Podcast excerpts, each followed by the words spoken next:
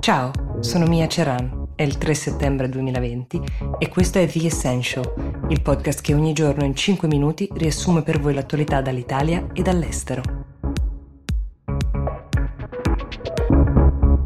Alexei Navalny, un nome che avete imparato a conoscere, il dissidente russo che è stato avvelenato in Russia e poi trasportato con grande fatica in Germania, dove dei medici tedeschi sono riusciti attraverso degli esami tossicologici a risalire quale sia stato uh, l'agente che è stato uh, utilizzato per avvelenarlo. È un agente nervino, il Novichok, sviluppato dalla Russia tra gli anni 80 e 90, che è già stato usato precedentemente per avvelenare altri oppositori di Putin. Questa conferma è arrivata da mh, mm, Berlino, ma in un comunicato il governo tedesco ha fatto sapere che uh, questo attacco è gravissimo e che mh, mm, il governo russo ne deve rispondere, deve spiegare quanto è accaduto. Per ora quello che è arrivato da una portavoce di Putin è semplicemente un uh, rifiuto di fatto a commentare delle notizie che ritengono infondate e ancora carenti nelle prove. Non è ben chiaro quali ulteriori prove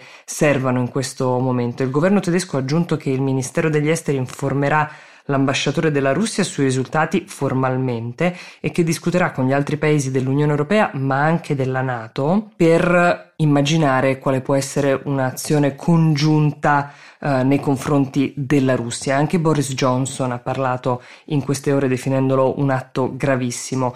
È questa una prova inconfutabile e Alexei Navalny è la prova vivente perché è rimasto vivo nonostante questo attacco di quello che ora non funziona in Russia e che forse l'Europa non può più smettere di guardare. Torniamo in Italia per una buona notizia, seppur parziale, la dà l'Istat. Gli occupati sono aumentati dopo quattro mesi dalla crisi Covid per la prima volta a luglio di 85.000 unità. Naturalmente l'emergenza non è assolutamente finita e soprattutto durante i mesi del lockdown sono andati persi mezzo milione di posti di lavoro, peraltro la disoccupazione giovanile è tornata sopra la soglia del 30% dopo che era sotto da oltre un anno. Ha parlato anche il governatore onorario della Banca d'Italia e già presidente della BCE, lo conoscete tutti, Mario Draghi, e ha lanciato uh, sia un messaggio di fiducia ma anche un monito in un certo senso. Ha detto che la scoperta del vaccino eliminerà le tante incertezze che ci sono al momento, ma fino ad allora serviranno dei test di massa e tracciamento. Peraltro un'altra frase molto importante è stata uh, bisogna fermare l'epoca dei sussidi e lasciare spazio alla creazione di nuovi posti di lavoro, soprattutto per i giovani, perché saranno i giovani a pagare i debiti contratti oggi.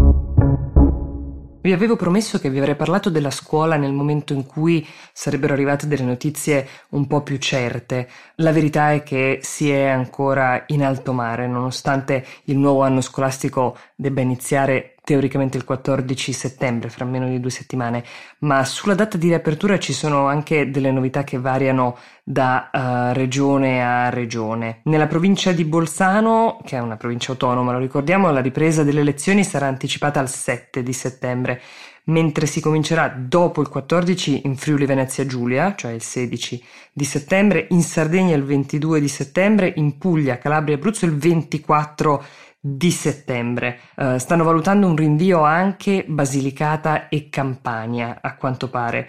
Uh, la scuola sarà sicuramente diversa da come ce la ricordiamo noi tutti tutti.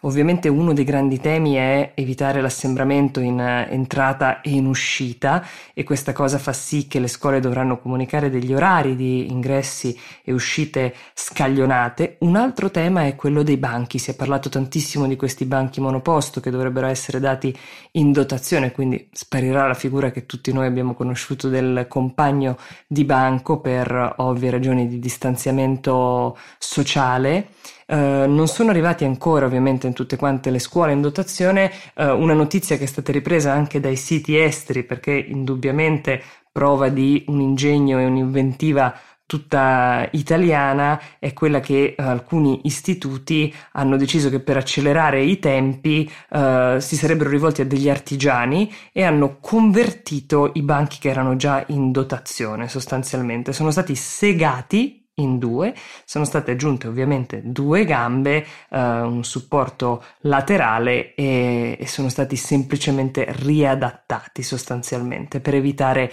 ulteriori lungaggini. Il primo settembre peraltro mh, sono iniziati i corsi di recupero per gli studenti che avevano avuto delle insufficienze eh, nello scorso anno scolastico, ciascun istituto ha deciso in autonomia se tenere dei corsi online oppure iniziare a sperimentare la presenza con dei piccoli gruppi. Uh, a Milano, ad esempio, il Corriere della Sera ha raccontato che i licei Berchet, Tenca e Tito Livio organizzano soltanto corsi uh, online per uh, il recupero degli studenti.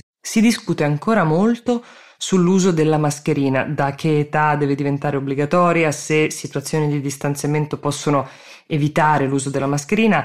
L'Organizzazione Mondiale della Sanità ha consigliato che i bambini sopra i 12 anni debbano indossare le mascherine alle stesse condizioni eh, imposte in ciascun paese per gli adulti, in particolare quando non si può ovviamente garantire la distanza di sicurezza. Secondo Repubblica, fino a due settimane fa mancavano gli spazi per circa 150.000 studenti stando alle nuove norme di distanziamento e secondo un'altra stima fra le 84.808 nuove assunzioni di insegnanti autorizzate dal Ministero eh, dell'Economia ne saranno realizzate circa 24.000 dato che le graduatorie precedenti sono eh, esaurite e il concorso indetto dal ministro Azzolina inizierà soltanto in autunno. Questo era The Essential, noi vi diamo appuntamento a domani. Buona giornata.